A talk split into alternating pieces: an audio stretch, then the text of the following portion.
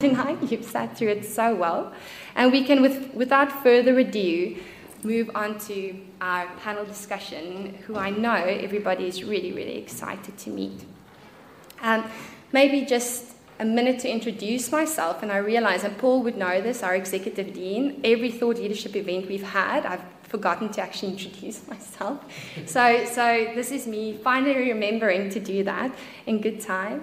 So I am um, Associate Professor Elsamari.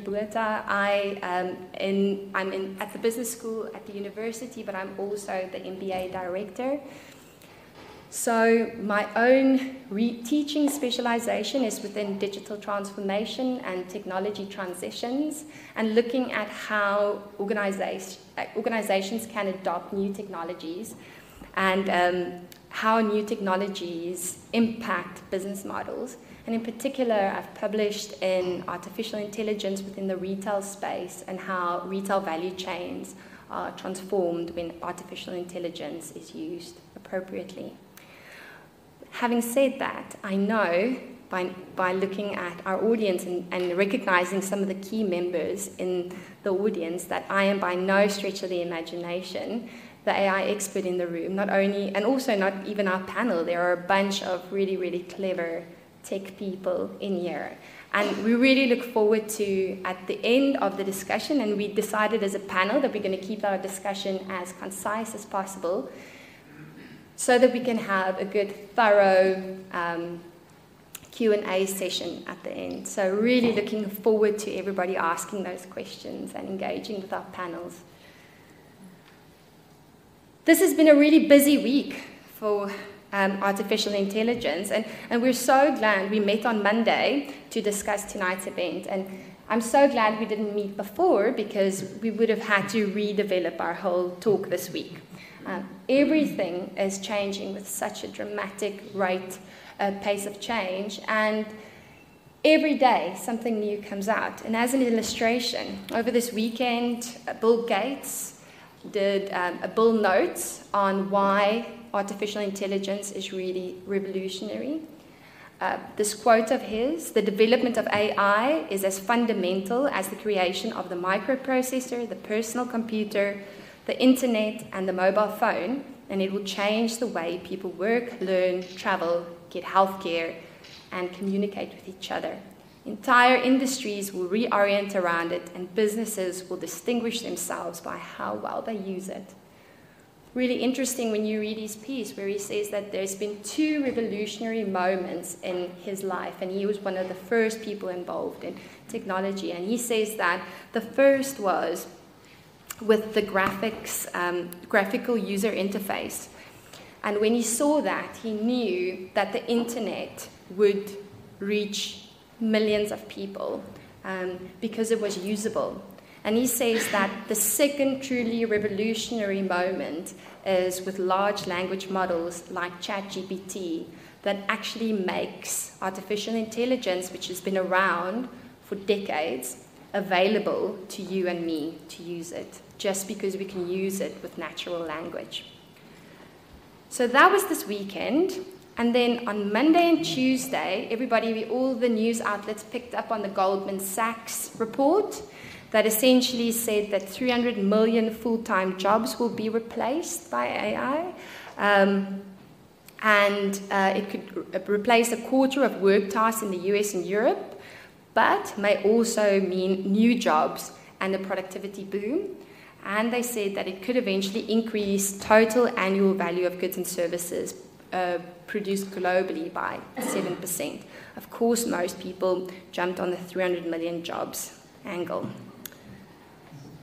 And then this morning, well, it was yesterday, I suppose, um, in the States, uh, we, we got this news this morning that Elon Musk um, and a bunch of his friends wrote a moratorium uh, against AI, asking for us to essentially halt any development um, until we can figure out some important questions. So, really, an unenviable task of our panel to a, be on top of the very, very, very broad spectrum that is AI, um, and B, also even just to be on top of this week's news. So we'll forgive them if they don't know all the answers, but we do know that they are experts in their fields and they have used um, this technology to great effect within their, their companies. So we're really, really thankful to hear from them. And what we'll do now is I will introduce each of them, and I've asked them to give us, um, after their individual introduction, ask them to give us just five minutes of, uh, I suppose, a declaration, summary, um, an introduction for us to build off for the rest of our panel discussion tonight. And we'll start with Kari. So, Kari Jones is the General Manager for Analytics and Insights with Woolworths Group, with both local and group accountabilities. Locally, Kari leads the analytics function for Woolworths New Zealand and reports into the Chief of Strategy and Transformation. Kari leads a full stack, a full stack data analytics and insights capability that is responsible for driving analytics transformation and enablement end to end. And at the group level, Kari is a member of the advanced analytics leadership team called Woolworths IQ reporting into the Chief Analytics Officer for Woolworths Group. At the group level, she is responsible for leading a culture transformation around data through the Woolworths Data Academy, as well as sustainability analytics. Kari is an experienced executive leader committed to improving the performance of New Zealand organizations through the increased adoption and application of emerging technology, advanced analytics, and artificial intelligence. Over the past 11 years, Kari has worked with a range of iconic organizations to increase their digital and analytics maturity, executing strategies that improve customer centricity, operational effectiveness, and achieve significant business results. Thank you, Kari. Yes, please. Um, thank you very much. Thanks for the for the introduction. Um, so I just want to state that I'm not a data scientist, um, but a career in technology was pretty much a given for me. So, from my dad teaching me how to program on the BBC, which is a very old computer, um, and enrolling me in computer club um, and my mother force feeding me Isaac Asimov on cassette tape and Star Trek on VHS. Um, so pretty much, um, so pretty much, the um, the found, I knew I was going to sort of land in technology at some at some point in time. Um, it's been a long time. I think I've been saying, when are the robots coming? Um, and I think I've been um, uh, constantly disappointed um, you know, with everything that I've sort of grown up with, I've been constantly disappointed, and I think, I think we're sort of finally getting there, um, getting there to something that um, is going to hopefully take the toil and the drudgery away from, um, from much of the work that, that, that, we do. At least that's the way that I'm choosing to see it. Um, now, look, yeah, I've been in this field for a very long time. Um, I was in an engineering role before I came to New Zealand, and then came to New Zealand and took on leadership and strategic and, and, and management roles. Um, I've had some really awesome, really interesting opportunities to get back overseas, to go into Silicon Valley, to see what Amazon is up to, see what Facebook is up to, see what Salesforce is up to. Um, even had the opportunity to get over and see uh, Google's holodeck. I was like, a holodeck finally, we've got a holodeck. Um, I pitched that uh, to an organization, and I think they thought well, I was absolutely crazy. Um, I think if there's one piece of advice that I would give to leaders is listen to some of your crazy people just a little bit more. Look, it's, it's, um, it's an exciting time and it's a scary time. Um, any, any, I suppose, opinions that I'll express tonight are mine. Um, I'm part of a big organisation that's gone all in on AI. Um, our, our group CEO, Brad Banducci, a very, uh, a very forward-thinking, um, forward-thinking guy, uh, has, has set up, has, has, has said basically that our biggest challenges at Woolworths Group, 200,000 people across New Zealand and Australia, our biggest challenges are going to be solved through different flavors of AI um, or, or machine learning. And he said that a good few years ago, and he's backed that up. Okay, huge, uh, huge piece of work with, with BCG to set up a use case roadmap um, with, a, with a billion dollars of EBIT um, as, as a target that we are going to go after and are tracking against through uh, deploying different uh, um, advanced analytics solutions right across our organization. Um, we've got, I look after 100 analytics professionals um, right across from everything from data governance through to advanced analytics. That's just New Zealand. Okay? And so then we have another 500 um, in Australia. Okay? And so when we say we're going all in on AI, we are. And we backed it up.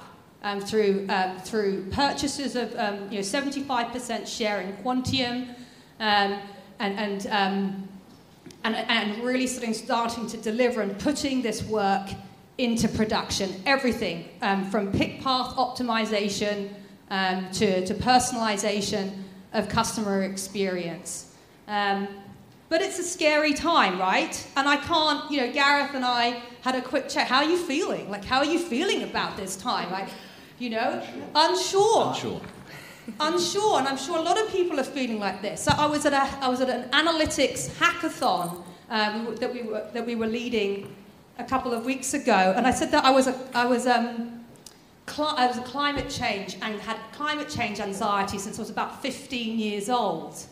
Um, how do you think I feel now, you know, with, with, with, with the AI? I've been excited for many years and now it's here. It's actually quite, it's actually a little bit scary and a little bit daunting, but that's okay. People like change, okay? We just don't like big, fast change. But this has not been, this has been coming up on us for a long, long time. And a lot of the crazy people, the futurists in the organization, have been talking to CEOs, have been talking to exec teams about getting in and going all in on AI for a long time. And I suppose one of my frustrations has always been, you know, when I've come to New Zealand, is why do we feel so behind? You know, why haven't we taken bigger, bolder steps in this space um, and, and, and been more innovative and gone for it? Um, and why has it taken so much convincing at an executive level? Um, and so I suppose the other, the other question I was sort of thinking, getting ready for tonight, I said, well, how am I feeling? And I thought, well, actually, to be a bit provocative, because I, I am a bit like that, uh, I think that's part of my role, I feel disappointed, actually. And I explain why I feel disappointed for all of the stuff that AI could do, for all of the problems that we could solve, okay, we've decided to create images out of other images. you know? And, and I think for me, and, and, and, you know, we've decided to, you know, cr- let a machine create websites just like that off a brief. Like, goodness, haven't we got some uh, bigger problems to put, you know, some of the world's cleverest people focusing, pointing at the right things? And maybe, I mean, Gareth's a little bit more, uh, maybe hopeful, that, um, um, um, that hopefully that will come.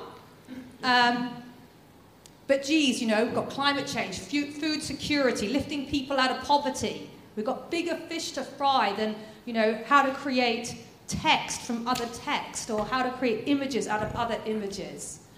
Um, a problem that wasn't even there to solve in the first place. but we should have some humor, right? We should have some humor tonight because I think um, we need to. There are. It can be a bit doom and gloom, um, but let's so let's keep. Let's have some humor about it. Um, we get to choose the trajectory Okay? We get to choose the trajectory of which we want to travel. Um, and I think we have to keep that in mind. We've chosen, in many of the uses of our of technology, and we talked a little bit about that from the social media perspective, we've chosen to allow it to go down a particular path that maybe we're not particularly happy with. We've got a choice around the trajectory, we've got a choice around how people and technology want to live together in the future and what values we actually want to protect. And we've got to be very clear about those things. Um, otherwise, you know, it could be, it, you know, it could be a very different, the more of the dystopian future rather than the one that um, is one where, where humans really get to flourish and continue to grow and, uh, and to be the humans and be the people that we want to be in the future. So hopefully that's a, a reasonable opening statement. Thanks, Kari.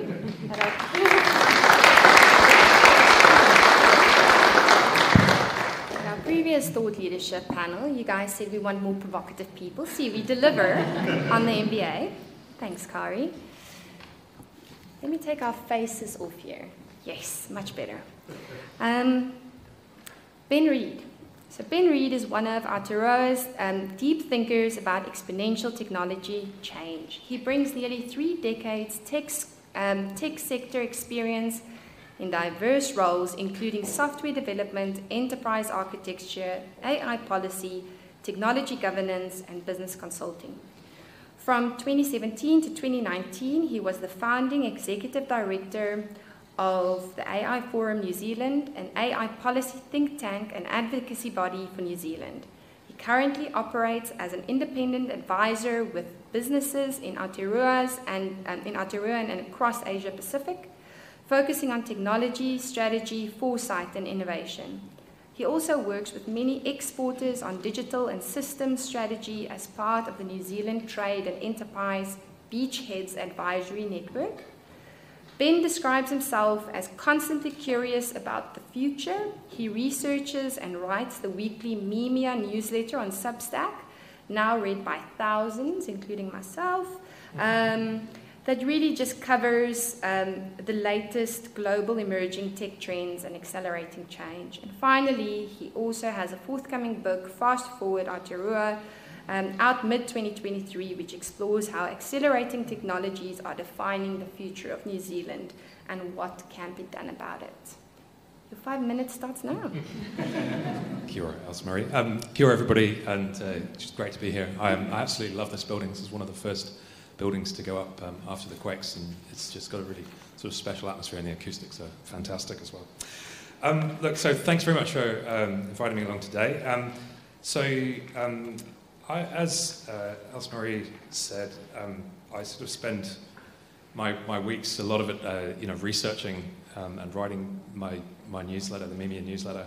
Um, and you know the, what I would say is well, I doom scroll through Twitter all day so that you don't have to. Um, and uh, it's, it's, you know, my, I actually, the quote from Bill Gates earlier, I have a, I disagree with that it, this is, there, is, there are moments in, in technology, significant moments. What we are witnessing is basically just this ambient acceleration of compounding technological change, and arguably this has been going on since the Big Bang in terms of the, you know, the increase in um, uh, complexity, information complexity in the universe.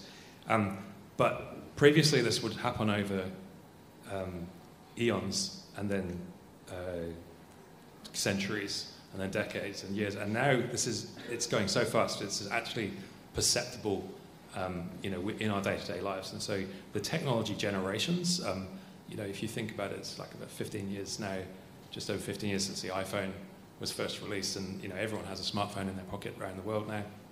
Um, and you know, that, that generation, that 15 years, we're probably going to see, you know, the same order of magnitude of technical, technological change in the next year.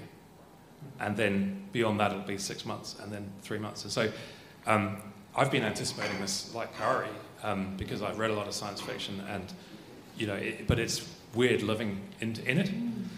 Um, and because it has, it feels like it has um, suddenly snuck up. And so ChatGPT, you know, we, we've you know, those of us have been in the space have been aware of generative AI, you know, for, for years. Um, and it was all, you know, it was a, a, toy that would be able to sort of generate um, sort of faces that sort of looked a bit weird. for a while, and and now you've got someone publishing very realistic pictures of Donald Trump getting arrested, um, you know, out on the mainstream, hitting the mainstream media, uh, and try and explain that to your gran, right?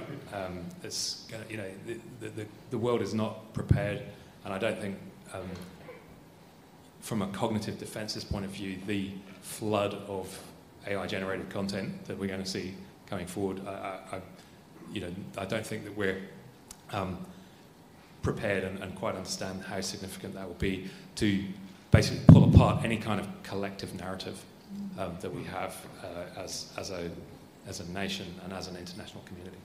Um, anyway, I'm here to talk about business. Um, so, uh, on, on uh, sort of possibly more tangible um, uh, topics. So, so my, my view on this is that there is this ambient acceleration um, that, that, that you know, technology begets technology. It accelerates the development of, um, you know, of, of innovation.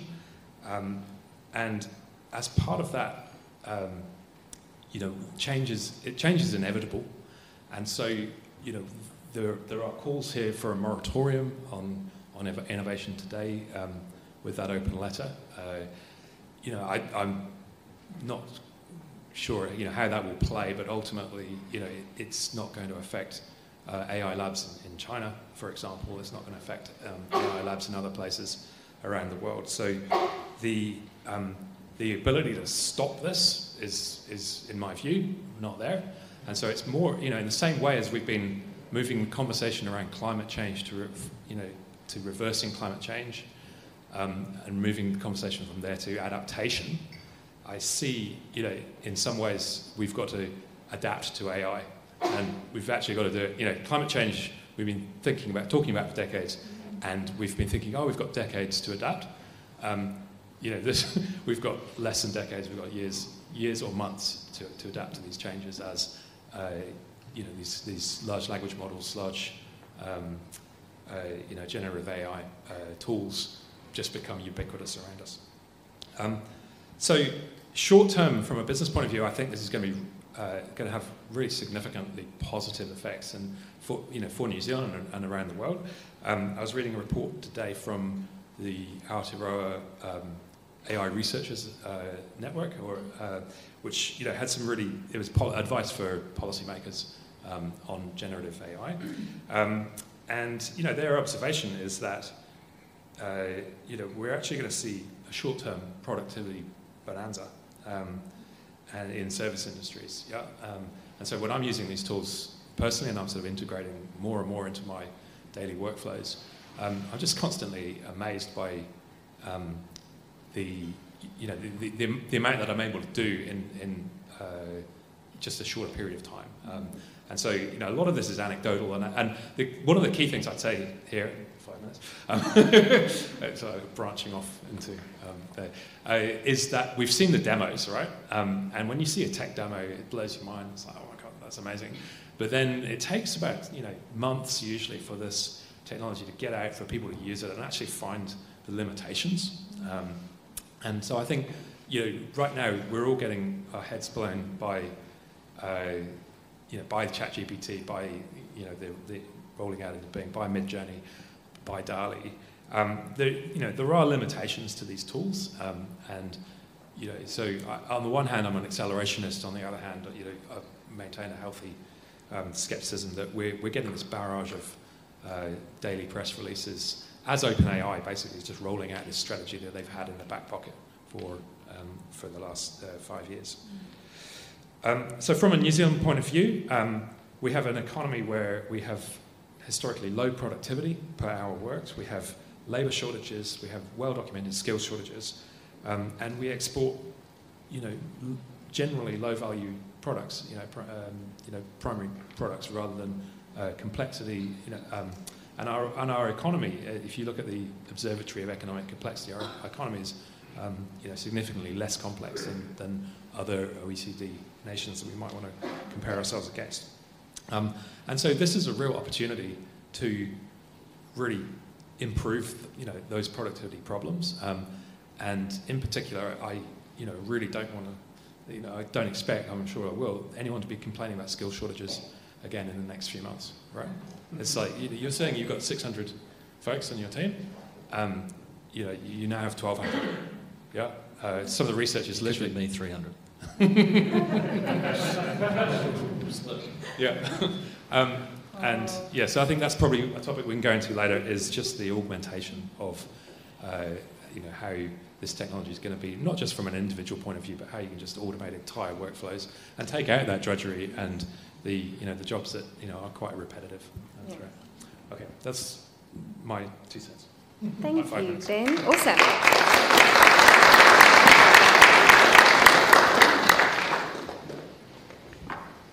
Gareth. Last but definitely not least, Gareth is the head of digital and improvement at Westland Milk Products, a company that's had some really, really good news the past week um, released. So, a combination of head of um, improvement and the traditional CIO role with 20, 20 years' experience across industries from family run businesses, sports associations, through to large multinationals, and roles from CEO, general manager, through to global supply chain manager and operations manager. Gareth leads not only the tech team at Westland, but also business process improvement and the automation engineering team. Not a truly traditional IT leader, Gareth is a technologist at heart, but with a certified um, continuous improvement Kaizen background.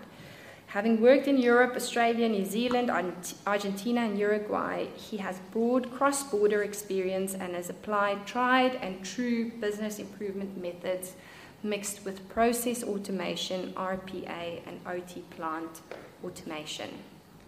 Over to you. Thank you very much.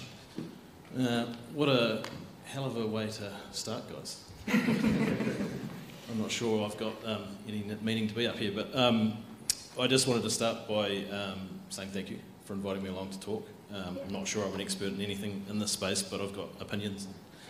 I'll tell you what, I'll tell you what they are. Um, I think Ben just took a shot at the prime industry, but I'll, I'll won't hold that against him. Um, so obviously, I work for a dairy company. Um, we have had some success recently, um, but over the last I guess, 10 years, I've watched technology um, in my world of business improvement become um, pretty much a, a, key imperative in everything we do. You know, when I started my career, process improvement was, um, you know, less paper shuffling.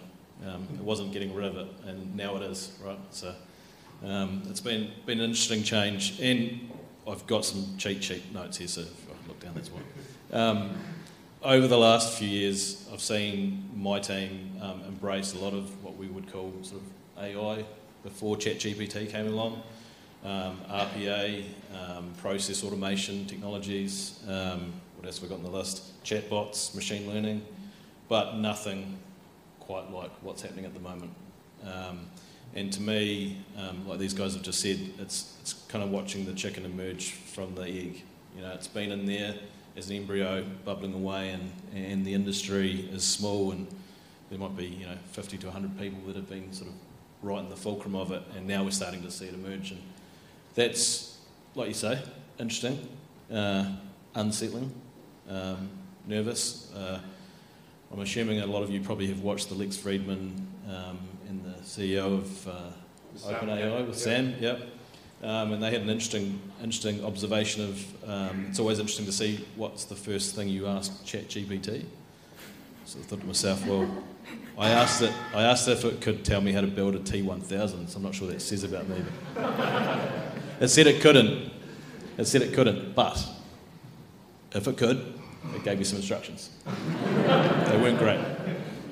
Um, as a technologist, I mean, I grew up um, in a similar time. Commodore 64s, Amiga 500s. Um, I'm a real geek. I've got uh, VR headsets galore at home, um, a robot vacuums, which I think is the biggest problem it's solved. Um, AI has solved for a long time. Um, you know, robot um, lawnmowers probably one step, been one step too far. Um, but the way it's going to change, I think immediately, I think Ben touched on this, the personal productivity piece is absolutely 100% there now. Um, I've got uh, a reasonably big team, nothing compared to Kari's. Um, and ChatGPT would be on their computers every day. Um, and what are they doing with it? I have no idea. Um, some people are creating documents, I'm sure. I know some people are writing emails. Um, I'm wondering how much I should pay them to tell the robot to write emails. Um, I walked past someone yesterday who was translating um, some data and putting a summary around it in English, um, but translating it into Chinese for our headquarters. We're owned by a Chinese company. And ChatGPT opened on the desktop. Uh, what are you doing? Um, it's the best translator there is. Um, she's bilingual, so she can she can definitely tell. And voila, um, we we started a big project recently, and you know you normally get business analysts in and um, and and do a whole bunch of user stories and technical requirements and all that sort of stuff. Um, I spent about 30 minutes on ChatGPT asking it to write user stories based on it being a, uh, an expert in, in that particular type of software. Um, I gave that to the people who will end up using the software that we deploy when we deploy it, and they said, nailed it right in the head. So if you're a business analyst, watch out. In the past, that would have been several workshops, several weeks, um, we're not talking a big deployment, but enough to have kept the BA busy for a few full days. Um, we did it, and I did it, and I'm a, you know, a nonc when it comes to that sort of stuff. I'm a bit more blue sky than in the detail. Um, so, for me, the letter from Bill Gates was interesting. Um, it was very um, euphoric. We're going to solve the world's problems. Um, that's awesome. We're also going to put a lot of people out of work. That's not so awesome. Um, we are going to see as much dark activity as the upside, I think, and we need to be prepared for that. Um, you know, with, with, great power comes great responsibility. That's awesome, but there's always some people willing to be irresponsible with the tools that they have, and with OpenAI and ChatGPT, it's out there, right? So there's not much getting away from it. Um, doing some bad things, and I think deep fake photos of Donald Trump might be the least of our concerns. Yeah. Um, but the upside is pretty good. And I think in the initial phase, we're going to see a massive increase in personal productivity. Um, I've already seen it. Microsoft's um, rolling out Copilot, which I think will be um, transformational for office-based um, you know, desktop users.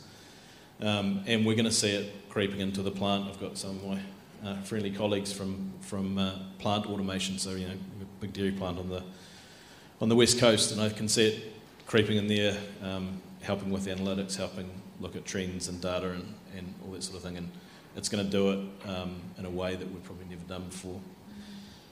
But um, well, I've jumped through three cards. Uh, what does it mean for uh, society? I decided to prepare for this by reading 1984, um, just to rehash what George thought back in the 1950s. Um, probably not the right thing to do. Uh, I then followed it up with a great book called Rage Inside the Machine. Uh, it's, it's worth a read, but again, it's pretty dark sort of vision. Um, I think we need to be careful. So, in terms of feeling unsettled, I think we need to be careful. I'm not against the idea of the, the pause for six months, I just think it's completely unrealistic the bullet train has left the station and it's not coming back. So if you're not on, you're not on. Um, but we need to be careful about displaced workers. Um, you know, what do we have in, the, in place in terms of upskilling and reskilling people? Um, how do we ensure against unemployment?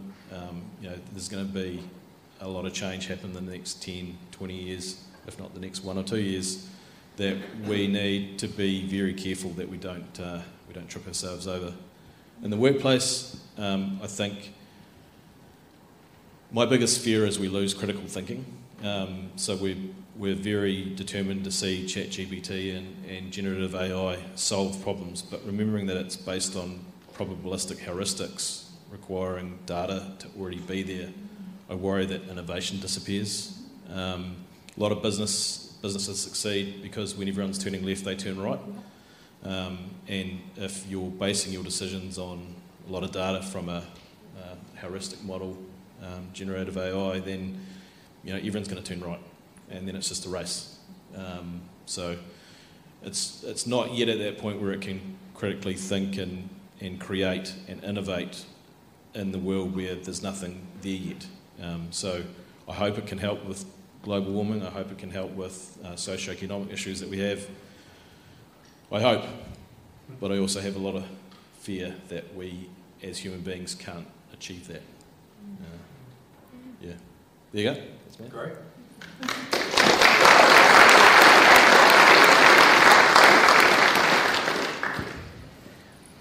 Well, we're in the business of helping students become more critical thinkers. And, and it's interesting, this comment of yours around the critical thinking, because I read um, Azeem Azhar's um, exponential view the other day, and he said he uses ChatGPT to become more critical. And every time he writes a piece, he says, okay, well, rewrite this from a liber- libertarian viewpoint, from a um, uh, from a more democratic viewpoint, are there any gaps in my thinking that I'm not picking up? But it's about understanding how to use it, and I think that's the big gap. Yeah, I think if there's anyone looking for a job post uh, post study, um, becoming a uh, GPT prompt creator, you got a hundred percent. You got a lot of people, um, and not being ageist here, but a lot of older people that won't use ChatGPT because how do I get the right information? And there's become a real art form in terms of creating prompts. Yeah. Um, we've got two guys down here that look like they know what they're talking about. Um, absolutely, there's going to be a role there for people to use it for others, um, which I think is kind of cool. But then you just say sort of GPT-5, give me 50 prompts for GPT-4. yes. Did you just resolve my business problem here? Great, thank you. Thank you so much. So let's go over into the questions. And I think, Gareth, seeing as you were last, you can go first in answering this. So uh, we have some AI experts in, in the field from UC. Um, Nelly was sitting here. I saw her earlier. And we spoke about this earlier, and she said, oh, AI has been around for decades, you know, and, and we've just been, um, people are only waking up to it now. But, but it seems like this new wave of generative AI has truly brought this technology to the fore. What has changed in the space um, and ha- what hasn't? Um, and then, how can senior management ensure that their organizations are keeping up with the rapid pace of technological change? That's a great question, and I think in our workplace or my workplace, you can see it. Um, you can see the change. So, if I went back 12, 18 months, and I said, right, guys, let's think about AI, I'd have my guys, the technology team, talking about RPA, process automation, plant automation. No one else would be really listening. There wouldn't be a lot of out, lot of happenings outside of the team. But now I walk through the office, and every third computer's got ChatGPT running. So, yeah, it's been around for a long time. You kind of needed to know what you were doing to get the results you wanted. Now you can just ask it questions, and so the general populace is, has access to all that information. And, and, I think AI over the last decade has involved creating models and bringing in big, big data to then run the model and give you the answers. You had to know about data structure and all of that sort of stuff. Mm-hmm. ChatGPT and generative AI is going to give you access to far more data than you've ever seen in your life. And you're not going to have to number crunch, you're not going to have to create structured data tables and build SQL databases and data warehouses and data lakes and all that sort of stuff. It's just there. Um, I think the Microsoft Copilot thing, I think, um, will help businesses like ours take all the data that we've got, all this, you know, years and years and years of documentation and data, and actually be able to go through it and pull answers quickly from things that people haven't looked at for a decade because it's sitting in a document about a customer from, you know, the 2000s. Man, I sounded old then. Yeah. Thank you. Uh, Kari.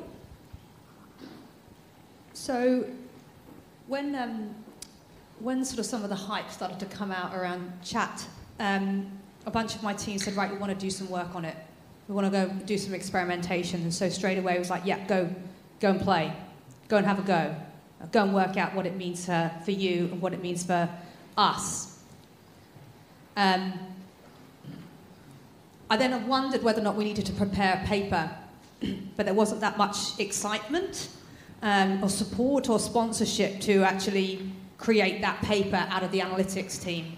So, thank goodness that our enterprise architecture team have actually produced that paper this week.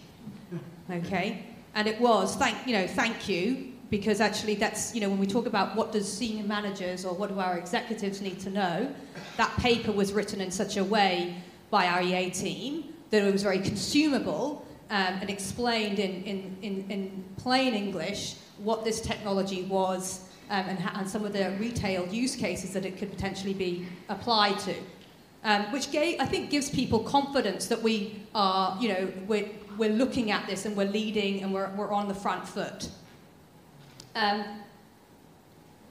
I think what's other things that we do, because I think it's, it's helpful if I just share like some of the, the real practical things that we do to, ke- to help our exec and senior leaders get across this technology. So um, we're lucky to be working with Harvard um, on a Data for All program. That's been running for quite some time. And so our executive and senior leaders around the organization actually partake in a six to eight week program where they start learning about um, different types of advanced analytics. And so they learn by doing, not just by sitting in lectures, but they actually have a go and they actually do simulations around retail. And so that's a, that's a way of getting our exec um, across the technology by, by doing it. And I actually sit with my MD every six weeks, and we did that this morning, talking, and I'll pick a topic. And I'll bring one of the team in, and we'll deep dive into that particular topic. Again, something that he might be reading about in MIT or reading about in the HBR, and just sort of making that so he feels super comfortable um, about what this technology means, and he can start to think about how can we apply that technology to different problems that's keeping him up at night. I think your point, Gareth, this is, this is an augmentation. This is a human augmentation tool, and it always has been. Um, when I ran a data science team at Air New Zealand, my data scientists were, I've been really excited about products like DataRobot for a very long time. DataRobot, H2O um, HyperAnna, these kind of really early, early products. Uh, and I said, look, let's get excited about DataRobot, productivity tool for ML. Like, let's get our models into production in days and weeks, not months and years. Wow, did you see their faces drop? I was like, I just want to program. I just want to like type code and Python. And it was really frustrating. But what that's meant for me as a leader is I now recruit different type of data scientist a data scientist that's outcomes focused and business focused, that wants to sit with the business and solve problems, okay, not one that just wants to sit there and learn and code. And I think this is an augmentation tool, it's a productivity tool. And if you, you've got to get on board, or, you know, resistance is futile, I think. Then I wonder, before we go into your answer to that, just to make sure that everybody in the audience is kind of up to date, we've mentioned the word ChatGPT a few times now, and I know many of you have used this, but maybe if you can just in a minute. Technical, technical explanation. This is right. Yeah. Um, so it's a generative pre-trained transformer. Um, so any, any AI academics in the room? Um, yeah, so the, the, the, basic principle is that you, you take all of the digital content of all humanity um, that's ever been rendered into bytes and you massage it into structured and unstructured piles um, and then you ingest it into a, uh, a massive pipeline of uh, neural networks um, and, and machine learning tools and they basically process it and process it and build a model that is then able to then um, and it's sometimes called a stochastic parrot, uh, that is able to take all of that human knowledge in all languages that it's been ingested, and then, uh, as Gareth was saying earlier, predict the next word. Um, and so you ask it a question, and then uh, and, it, and, it, responds as if it's sort of writing something that it would expect to find in that massive model. I think it's about 175 billion parameters, I think, in, in GPT-4. Uh, um, just, just pulling that number out of my head. Um, so so that, that's how it works. And then there's, there's degree, that's sort of the unsupervised, what we call unsupervised learning, is that you literally just ingest the model and then you know, take the raw format. And so that's, that's something that I was seeing a video today, someone on the red team at OpenAI um, talking about you know, using that raw model and saying, well, how do I kill the most people in the quickest time? right? And it would it just you know, spat out the answer because that's basically you know what it's been trained on. So there's then um, a, a, a, degree of refinement called supervised learning, which which refines that down, and then there's what's also called reinforcement learning from human feedback, which basically narrows it down, and that's what they're using to create what we call guardrails to um, basically, you know, to start to apply AI safety concerns to these models because, um, as with any technology, it can be used for you know, what we would consider to be you know, good outcomes as well as bad outcomes. And so, you know, a lot of the concern right now is if you did put this raw model out there and, and the, you know, open source that up, then what would people use it for? Um, does that explain, answer a bit of a yeah, question? Yeah, it's the human equivalent of predicting the next word in the following sentence, and you guys can fill in the word. The cow jumped over the moon. That's right. So um, someone said no, someone said something other than moon. Yes. What did you guys say? And and that's it because there's yeah there's eight billion people on the planet and you know there's lots of different variations yes. on that and it models the probability each of those. That's right. So it just predicts that next word, and then as you interact with it, it gets bigger, better, and better. And also, that's why we keep saying it's all around that prompting, giving enough information so that it knows. But the problem with that is that it doesn't have context, right? So it doesn't have the context of whether, if you ask it to, what is the best holiday to have in Christchurch, whether you're actually asking it for a real holiday or is it a make believe holiday that you would want to have um, in 2050. Um, so it, it's around those guardrails. Um, and some of these guardrails, for example, in the beginning, ChatGPT could, if you asked it to do something and say, write me a speech, and you, it, it wrote you a little speech for a very specific context, and then you could say, um, write it now in Donald Trump's voice. And you could do that in the past, you can't do that anymore. It, it says, I can't um, be another person or something like that. And that's one of those guardrails. Alrighty, sorry, back to the question. What has changed and what hasn't? I think it's important to point out that the guardrails are quite wide. So one of the biggest problems with ChatGPT at this point in time is the ability for it to be very confidently wrong. And yeah, and and my fear in the education space is that we start teaching kids with these tools and they all learn to be confidently wrong uh, on the same topic, and then wrong soon becomes right, and all of a sudden fake news is real news, and we've got real issues. So the confidently wrong is called a hallucination, right? An AI, AI hallucination, and the problem is that it spirals, right? As soon as it's predicted the wrong next word, it just keeps on predicting the wrong and the wrong next word. And examples of this is where somebody has asked um, ChatGPT to use to explain how churros could be used in um, uh, in surgery, and then it confidently explains how a churro is is soft enough to go into the areas that you need it to go into. Plus, the flavor and the smell is very relaxing for the patient. Um, that's an AI hallucination, but it's one that Google has said is the biggest issue with AI at the moment, and one that Bill Gates has said is going to be solved within the next two years. Yeah, and I think there's a degree of confidence that, um, you know, as with, I mean, if, for those of us who've been in software for years, you know, you have bugs, and you identify bugs, you work out what's causing them, and then you um, resolve them, and then suddenly they're just not there any, anymore. I don't see why you know, that particular phenomenon can't be, you know, just treated so, in that way. Yeah. Um, I think that, that, the, the broader, um, yeah, the broader question of, of how do you um, apply, you know, that, that human feedback to, um, you know, develop the safety guardrails. I think we probably haven't got um, governance structures around mm. around that question mm. at, a broad, at a global level. Right, back to your question. Thank you. Oh, yeah, sorry. Um, yeah, AI in, uh, in, business, yeah. Um, so, I, I, mean, I just echo, echo Gareth uh, and Kari's um, uh, points about just having innovation and just, you know, really intentionally innovating and exploring um, and being curious in your business. Um, and I think, you know, as a, as a country, uh, it's not something that we do. Um, you know, and we have this number eight wire you know, innovation myth but in reality, if you, if you, you know, go into many businesses in, in, in Aotearoa and say, well, where's your innovation portfolio? Um, you know, who's, who's on your executive team, you know, that, that's basically um, being measured on, on innovation outcomes. Um, and, uh, you know, and then from, in terms of taking uh, academic innovation, academic research development through to a sort of globally scalable commercialization uh, um, and providing value back to the rest of the world.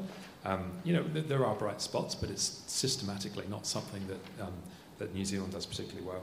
So, from in terms of you know bringing these new technologies into your business, um, I you know really work with um, really enjoy working with companies that are intentional about it and that you know are confident not about just applying stuff just for, for what's right in front of us for the next year's business plan, but also looking out you know sometimes in three horizons, model horizon two, horizon three, and you know really explore how is generative AI going to completely change the industry that we're operating in, and you know what new industries are going to come along that are adjacent to the ones we're in right now, and you know literally just allocating five percent, ten percent of of your innovation budget um, and into into that space.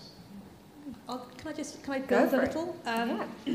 I just I want, to give a really practical example of, of innovation. I said, oh, the team is experimenting, um, but we've got a goal um, that we have as, as part of the A&I team at, at Woolworths, and that's around making it easy for the team to work at, um, work within um, at Woolworths.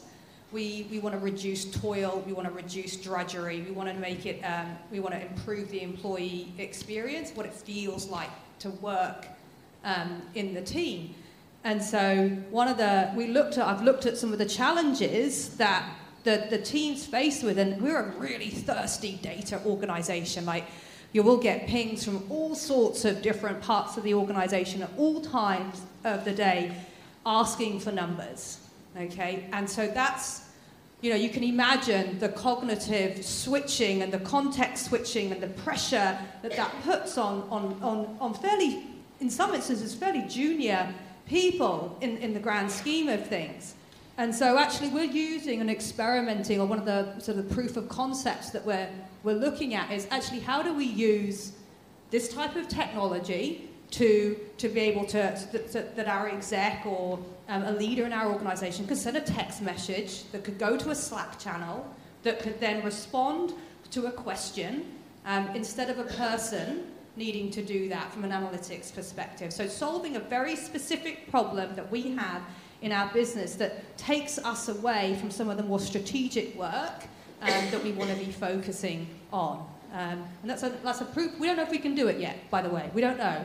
But we're going to experiment. Um, got some bright people alongside Google to see what we can do and how close can we get in a short period of time. So innovation, very time box, lean analytics style, smallest amount of effort, smallest amount of time with the smallest amount of data. Um, if we can, if we can prove or disprove the hypothesis. Um, Can I add the last piece? I think. Thanks. Um, I think. uh, So I'm a business pro- improvement specialist, and business improvement's been around for decades and decades and decades. Um, we talk lean, we talk agile these days. We're all, you know, buzzwords, and actually it hasn't changed in like 80 years. Um, William Deming, um, the Godfather, my favourite person in history, the Godfather of process improvement, always said the problems to be solved will be in the front line. You know, the CEO has to get on the shop floor to understand where the problems are that are going to be solved. And so, your question, which I didn't answer, was what do senior managers do?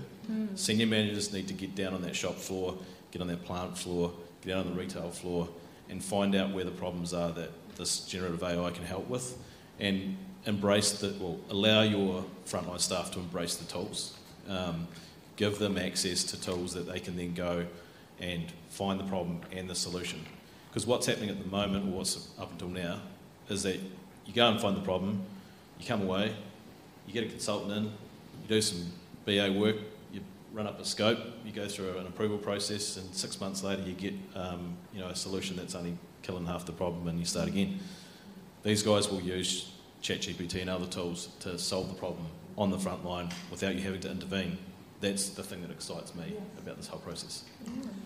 Can, just to be a bit provocative, there's a contrarian meme out there at the moment that um, the CEO is one of the first roles that's going to be replaced. Don't tell them. You don't tell them that, Ben. And if you do look at you know the skills of, of managers, which has generally been to manage people, um, are we actually in you know in a transition period now? Where we're actually managing you know um, machines a, and, and artificial intelligence is probably the skill set that's more valuable.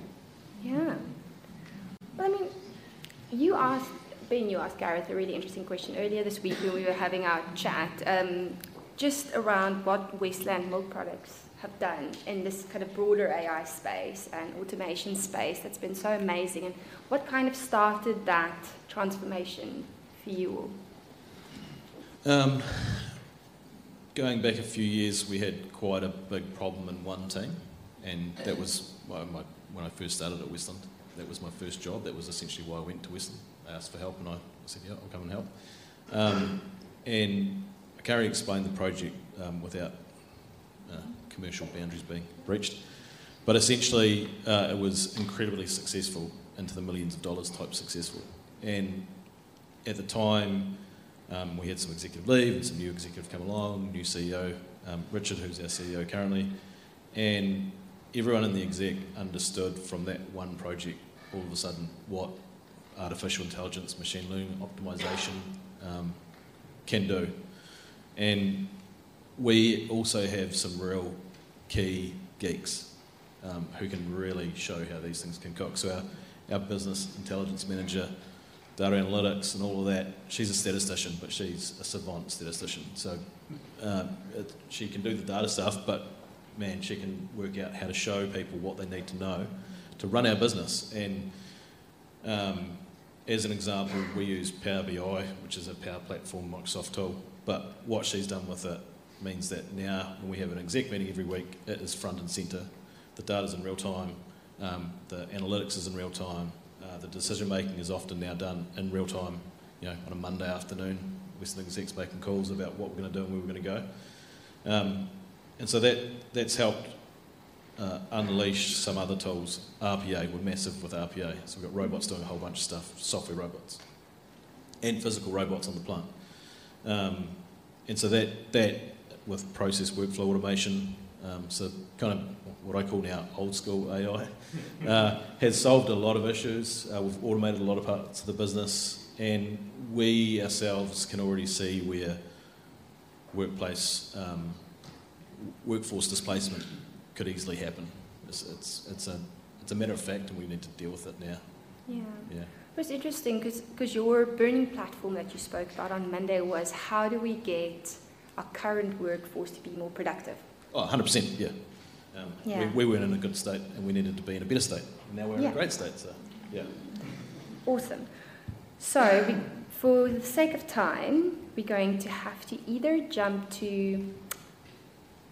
Mm, okay. Let's roll this dice. Told you we could Um, talk. Which concerns do you have about AI in two minutes? Because I am, I am 100% sure that, that Don't there'll be some first. questions around that. Go, you go first.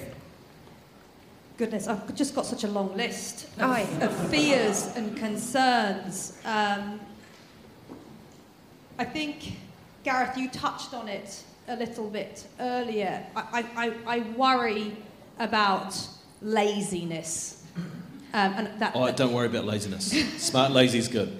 uh, uh, well, I'm worried about the other just type of lazy, and, and, and I'm worried about our kids at school.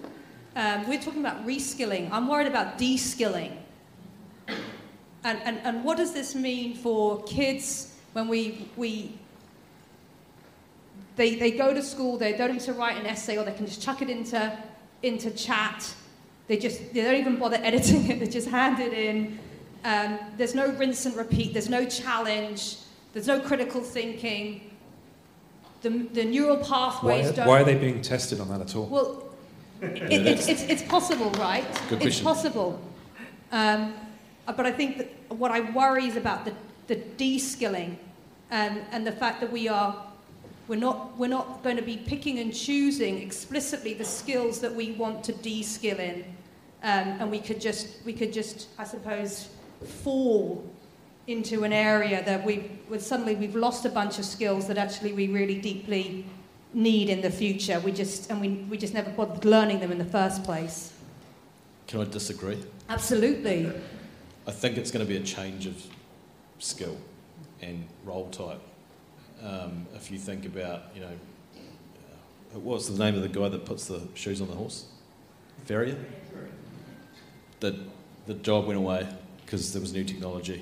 Um, doesn't mean that person is no longer you know no longer required. They probably had to reskill into something.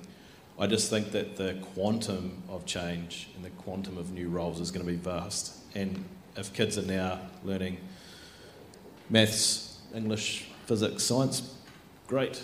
Um, but there's probably some subject matter that they need to add to the curriculum. And when I, I talked to a, my son's school uh, a few weeks ago um, about the primary industry, and I, I mentioned ChatGPT, and I looked at all the teachers and said, "You guys know what ChatGPT is?" And no. I'm like, well, because my son's definitely going to be putting essays in now. ChatGPT, 100%. Um, so if teachers don't know that it's coming, that's scary, and the subject matter has to change. But you're right. It's, it's I think the quantum is the thing that's going to be the pain, most painful piece. Mm. Um, just briefly, uh, probably three areas that concern me the most. Mm-hmm. Um, so one I touched on earlier, which is um, just AI-generated inf- uh, content, um, and just the tsunami of that that is just you know is not even started yet, um, and the ability for that to be uh, you know, uniquely targeted at every individual on the planet, so that everybody's basically just getting their own information feed, and there's there's literally no common narratives across, or people get um, forced into groups, contra groups, and you know fed one opinion, and, and these people over here are you know are othered. Um, so I think you know I, I, don't really have a solution to that. I think there's ways of needing to basically you know digitally authenticate the content that we're coming from. At the moment, we just look for a BBC logo, but that's going to be, or a RNZ logo. That's going to be so that's a, a really major global societal problem that um, that doesn't have a solution right now. From a New Zealand perspective, my biggest concern is concentration of power yeah. among these giant technology companies. Um, there, you listen to that Sam Altman um, interview. The thing that came through is he's basically saying there's like literally a few low few thousand people working on AGI, working at the bleeding edge of AI in the entire planet, and there are sometimes rooms where major AI safety AI governance decisions are made, and you can count them on the fingers of one hand, the number of people in that room uh, making decisions for the whole planet. The thing that scared me about that, Ben, was the idea that the decisions they're making are sort of two years ahead of now. Yes. What we're seeing yeah. and can critique and question, wonder whether we yeah. should do it. It's I, I, mean, arguably, you know, the GPT-4 is amazing at writing code. I like wrote my first code in years on, on last week, and it was like, oh um, it was great. Um, um, I wrote it. Uh, and GPT-4 was pretty much finished seven months ago. And OpenAI have been sitting on this and you know letting it drip drip out through various channels for seven months. It's been writing GPT-5 all this time, and so you know we will probably see GPT-5 um, it's awful branding, by the way. But, uh, um, but you know, within this, the, the next year, um, as I say, there's just this compounding acceleration. Yeah. So I worry from Aotearoa's perspective that we are just a technology taker, that we um, have no real input other than just to keep feeding this model with, you know, with our queries and our prompts and our outputs, and that um, ultimately, you know, the, the governance of this lies in a, a small minority of people in uh, the US and China globally. Um, and the third problem is uh, artificial general intelligence and what we call um, strong AI, which, um, so if you've read a book from about nearly 10 years ago by Nick Bostrom, um, Superintelligence, Path, Dangers, Strategies, he goes into, um, you know, it's very academic type of uh, writing, but, you know, philosophy. Um, but you know, all the major dangers of a super intelligent AI that is more agency in the universe than, than all of humanity. So, um, I, on the other hand, I think in, in uh, few years' time, literally even one or two years' time, you could possibly go to GPT-7, um, GPT-90, and say, you know, and hook it up to a molecular, molecular printer and say, solve climate change. Um, and you know, two days later, carbon dioxide will we still be here? I don't know. Um, uh, but uh, you know, that's what I've honestly I've been thinking about this stuff for 30, 40 years, and finally I can say that on stage, and, and people still laugh. Kari. Ah, Oh, was no, that your third one then?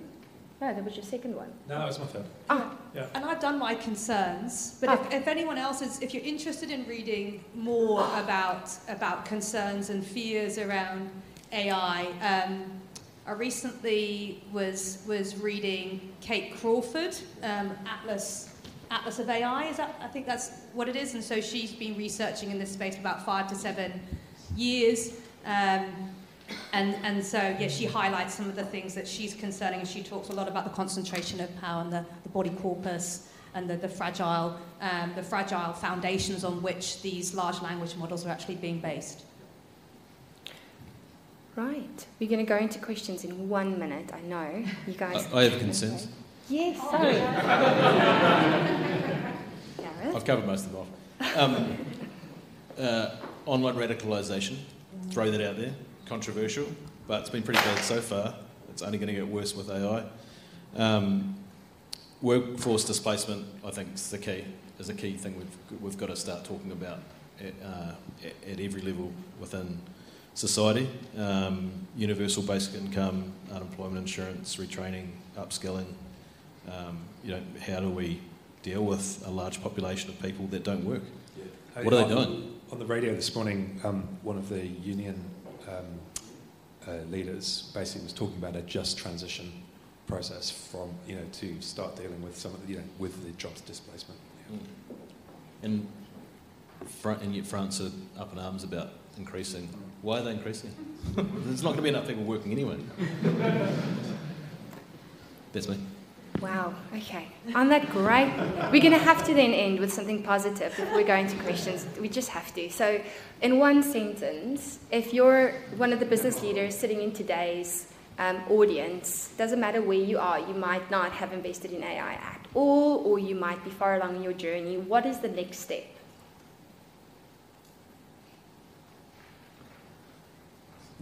This is you being has to.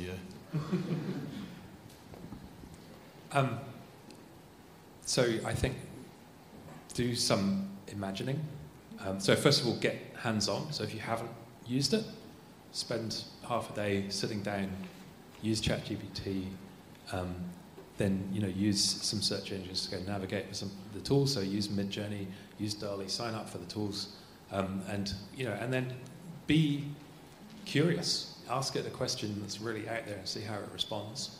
Um, and use that just to th- think imaginatively about you know, what is this instead of just doing my business the same way I've always done it and making it and maybe making it more efficient the same way we're doing it. So I mean, the opportunities for efficiency have been there forever. Are there? Are they, they're just being accelerated. But um, you know, think creatively and just just think how is how is this going to completely change somebody's experience of my business? I, and I, I just think about government. Can you imagine if interacting with government was like ChatGPT. So just, what's my tax bill? Just pay it. You know, um, you know, uh, it, all of those type, types of interfaces you could apply to any business that, that's sitting in the room. Can, can I just, I I'll just want to add, I think, I think um, technology, team, anyone who's works in technology, we all have this, a little bit of this, um, I suppose, challenge around finding a problem that this solution can solve. And so we go hunting for a problem that ChatGPT can solve. And I'm just not sure if that's really the right approach. I think some of the old old stuff still does apply. Yes, absolutely experiment, use it to spark and use it to generate. But actually keep looking at, you know, what game are you in here? Like as a, at, a, at, a, at a strategic level for the organization, what game are you in? Are you in the business model disruption game? Do you want to use AI to fundamentally change, you know, how you're operating as a business? Are you in the, the operational transformation game, which is probably where the Woolies are? Um, basically, radically transforming how we operate end to end across the business. Um, or, or, are you in the sort of the influencing the, the customer behavior, like a, a, an insurance company or car insurance or health insurance? Um, for, you know, for positive effect. I think at a strategic level, you've got to kind of think what game are you in? What do you role do you want AI to play?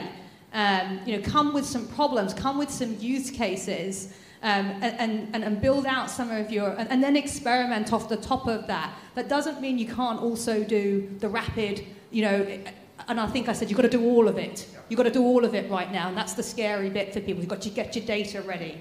You know, you've got to get an AI ethics committee in place. You know, you've got to get your exec education in place. You've got to get basic experimentation in place. You, you've, you've got to get, you know, you've got to get your frontline teams experimenting.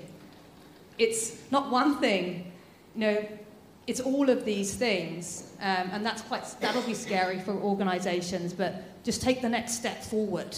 Just take the next step. Yep. Well, we can sort their exec education out for them, Kari. The rest they can focus on themselves. It's fine. Um, it's, for me, it's back to what I said earlier. Um, give the tools to your front line. That's where the problems will be that can be easily solved. Um, and check in with your eyes wide open to see what they do and how they do it. Um, I say this uh, every week, uh, if not twice a week, to someone at, at work. Um, if everyone in our business could find 15 minutes at Westland, which is 650, 700 employees, depending on which day of the week you're on, um, that's an extra 22 people we'd have on staff um, without having to spend any more money. 15 minutes. Well, ChatGPT just saved me days. So if I give it to the right people and they solve that problem and they find an hour, um, you know, four times that, 80 people, 100 people, uh, a business like ours could do a lot with an extra 100 people. And so growth doesn't necessarily mean throwing more labour and more infrastructure and more uh, costs at your bottom line. Uh, it just means we're being way more productive, way more efficient. And we're in the game of making profit, so it's good for profitability. Thank you. Right, at long last, finally, we um, Tim gets to run around with a microphone, and we definitely have our gentleman in the hoodie going first because his hand was up way before anybody else's hand. So I was really interested in the conversation about um, things breaking, and I was worried about um, the probability of there being some kind of systemic bug where I had recently someone was using ChatGPT to, to build um, select queries, and he's quite worried about when it does an update query, and then when lots of people start doing this all at the same time, whether there's going to be some kind of convergent mistake. Not, not a super intelligence with ill will, but just a big mistake. So I was wondering what protections you might think we might have against that. Sorry, say the last piece again. What protections might we have about um, stopping a convergent big mistake, big bug from happening by just accident? I have no answer. that sounds scary. So, in a business context or in a just like. In a protecting society context. So, when, when we have a bug in one system affecting another system and it creates an avalanche of bugs that all um, interact with each other in ways that we can't possibly ex- like see in advance. I'm a software guy, you just fix the bugs. Thank you. That's a bit flippant, but um, you know, this, this is a productivity tool that will, um, you know, if the scale of the problem is AI generated, the scale of the solution is AI generated as well. Yeah, my question is sim- similar but less accident, less accidental. Um, do you think that uh, the increasing pressure of uh, AI could uh, reduce the, could make the relativist society less relativist? For example, New Zealand, I, my impression is that it's a very relativist society because people want to show inclusivity to all the people from different culture. So all people's views are valued some people even advocate that we should uh, let even the most marginalized voice get voiced out.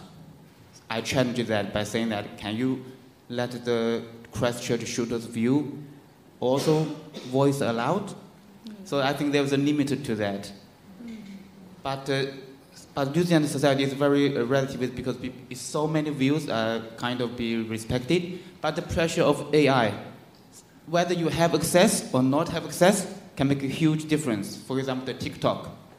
If there's a breach of the data, uh, data security of the citizen identity in, in that, that stuff to other country, just like the recently we lost the, the how, many uh, one million fifty data of the drive license.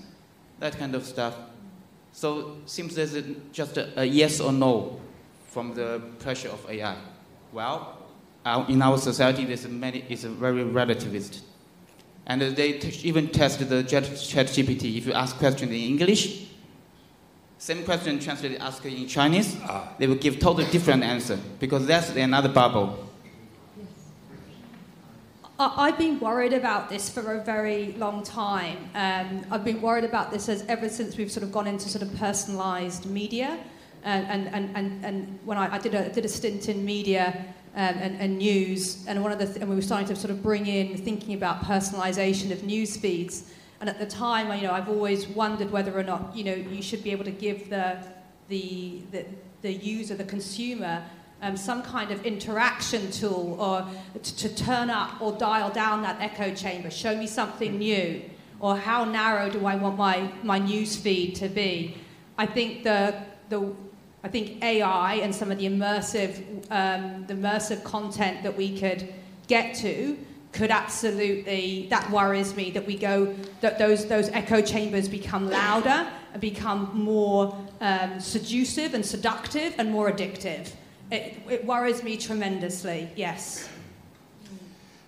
And I think, you know, when you think about um, China's response to ChatGPT, um, Baidu uh, had a demo and it was, you know, by all accounts, pretty disappointing. And, you know, the, the ability to ask, you know, a um, chatbot in, in China, so, you know, what would a better system of government be? Um, you know, or, you know, um, you know, who would be a better president? Um, then, you know, there, there's going to be a degree, a higher degree of surveillance and censorship um, in that system. That you know, so ChatGPT has grown up with Silicon Valley ethics, you know, and um, and this is, and, but these questions, but the guardrails that are being created um, are, you know, re- are culturally relativist. Yes, absolutely. And so, but the, and so, is there a globally? So when Facebook um, operates in in Turkey or in India uh, or in you know uh, uh, Botswana or uh, the UK or or America, um, you know what are the? There's different cultural norms in each of those societies and dis, you know different jurisdictions as well. Um, and you know there's whole teams that are you know basically censoring different types of things, um, and then you know training models to censor uh, d- different degrees of nudity or different degree, you know, um, and uh, and so on in each of those societies. So, um, yeah, ultimately, uh, it's pretty impressive with the GPT-4 the the translation capability between languages, and so. Um, you know, I, I think my, my hope would be is that that you know these these models would progress to um, absorbing cul- cultural norms from lots of cultures and not just being monoculture. Um, yeah, we have to again. There's the, the governance question about who makes those decisions Yeah. um, is absolutely undecided globally at the moment. And I also think um, your level of knowledge, which is a problem, because if you know to ask it for a more liberal answer, it would be more inclusive. If you, but and if you ask it to exclude Fox News, um, it'll also give you a different kind of answer. But my eight-year-old would know to do that if he was ever to be exposed to that. So, so that kind of difference between kind of knowledge workers and people with information versus it might just get bigger. Yeah. Hundred percent. I think your point about um, access to, or, or not having access to, I think's um, a problem we need to contemplate as well. Uh, it's no different to access to the internet. Um, be great if it was free everywhere for everyone to use, but it's not. Um, so that divide that's created by not having access to the information, the education, the services um, is only going to get worse. That's that's something that really scares me um, and the, the cultural biases, the thousand people that have got influence and the billions of us that don't. Um, the cultural biases in a business like mine would be a real problem. You know, we're culturally very diverse, um, you know, male, female, uh, all walks of life, all parts of the world. Um, if, if ChatGPT or generative AI was, was culturally biased, that would be a real problem. Yeah. Right. Ah. Um, New Zealand is a small country, um, and you mentioned, Ben, that we take our time sometimes to get on the technology innovation bandwagon. Um, I'm just wondering, as a nation, it's quite important that we are able to stay competitive on the, in the global marketplace. How do you three see us? Um, what, what's your perspective on how we should be collaborating across the nation or within industries to make sure that we can stay competitive? Yeah, I have a book about this.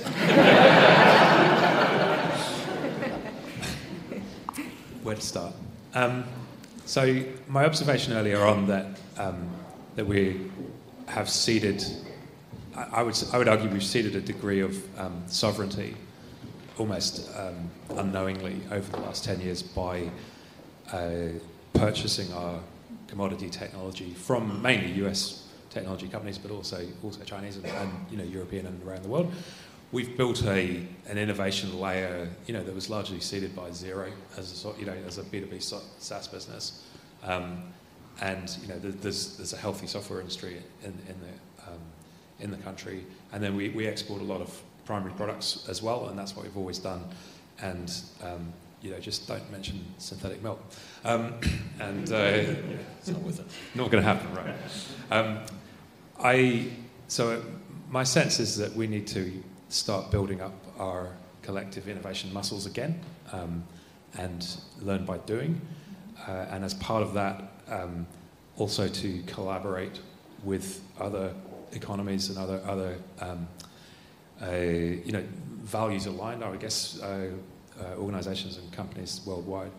Um, I think the challenge we have with the proprietary nature of much of the advanced technology that's being built at the moment to be commercialized in two years' time, um, which is very closed source, I, I, feel that the only way um, that countries like Aotearoa are going to be able to compete is to collaborate on uh, open, global open source projects that are um, a, you know, th- that basically are able to provide a competitive alternative to um, to a, a, Microsoft or a Google or an Amazon um, deployment. So, yeah, so my sense is a national innovation portfolio that is really focused on not just commercializing innovation and you know making a buck. That's important. We, we need to provide stuff that's of value to the rest of the world.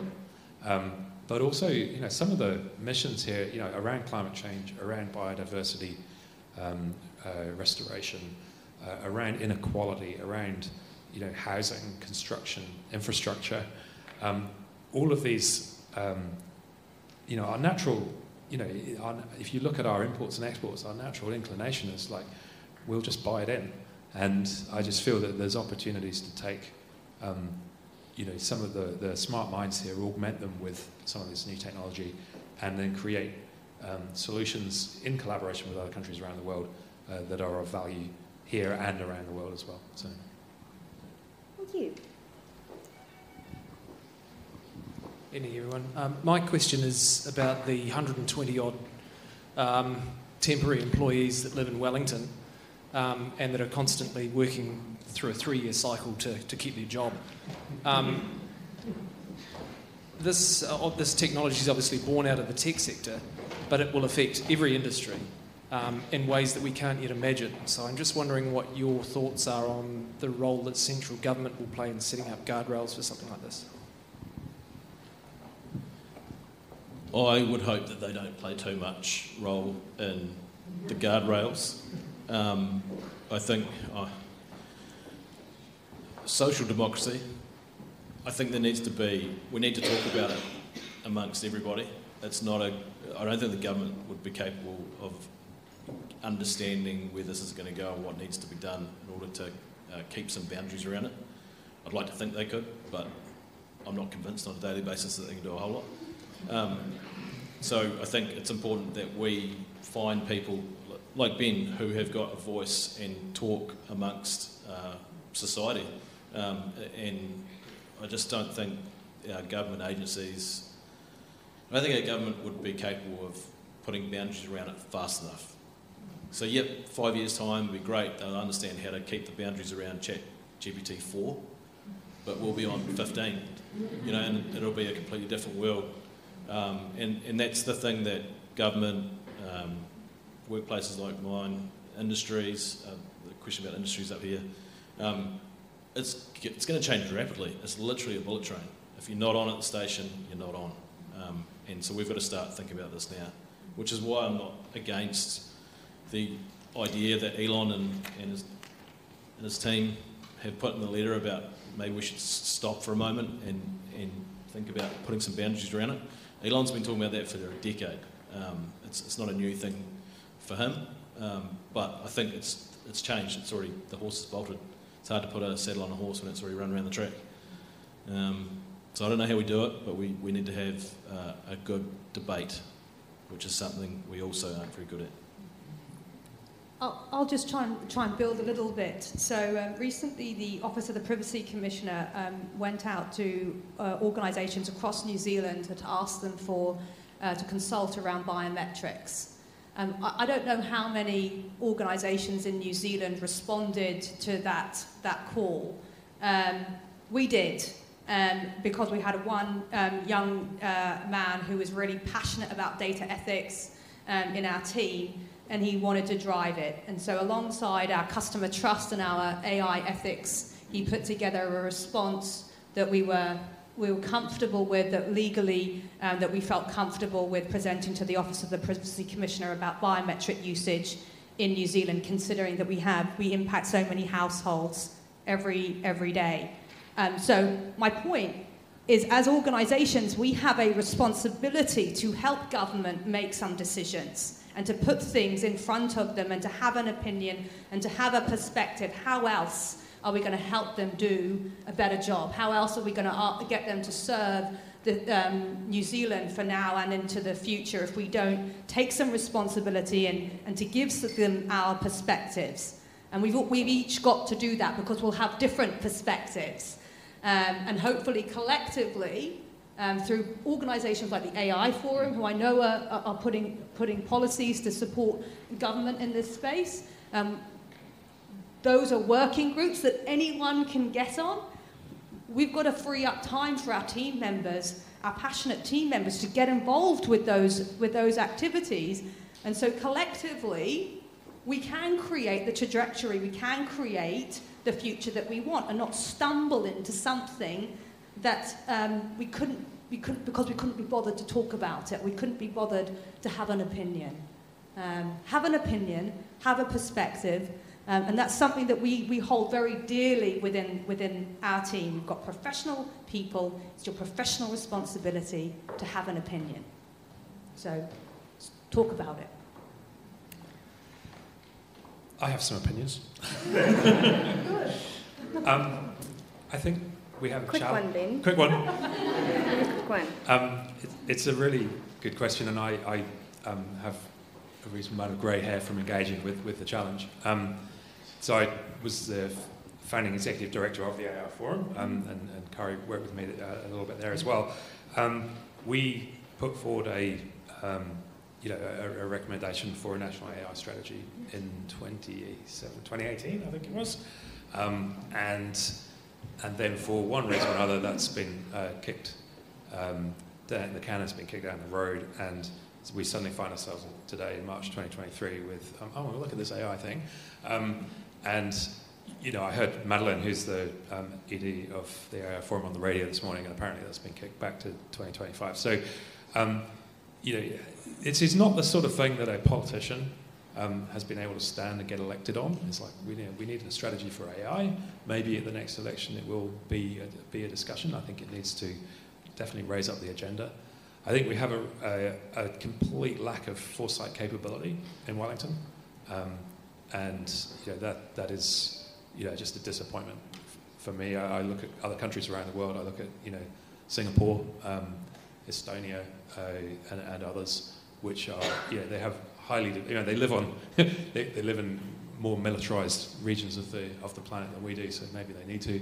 But they are, you know, very focused on what will what could the world look like? What are the scenarios the world could look like? Um, and then how do we would we at, at a national level adapt to that? Um, and technology is one of the key drivers, if not the driver, um, of that change that we're going to see in the near future. So my one recommended, recommendation would be um, to build foresight capability in, uh, in Rise government. Yeah. Right. Thank you so much. Um, as a lecturer, I know that asking people to sit for 45 minutes is a stretch. If you really have to push it, you go to an hour, and here we are, one and a half hours later. So I want to, and I see the hand, sir, I'm so sorry. Um, I just don't trust that Ben can answer anything in under five minutes. Um, Chat GPT, please summarize in three bullet points. So um, I want to encourage those additional questions. There are a few hands still to just come and approach our panel. Um, um, in the drinks and nibbles section of tonight, which we'll reward you with now.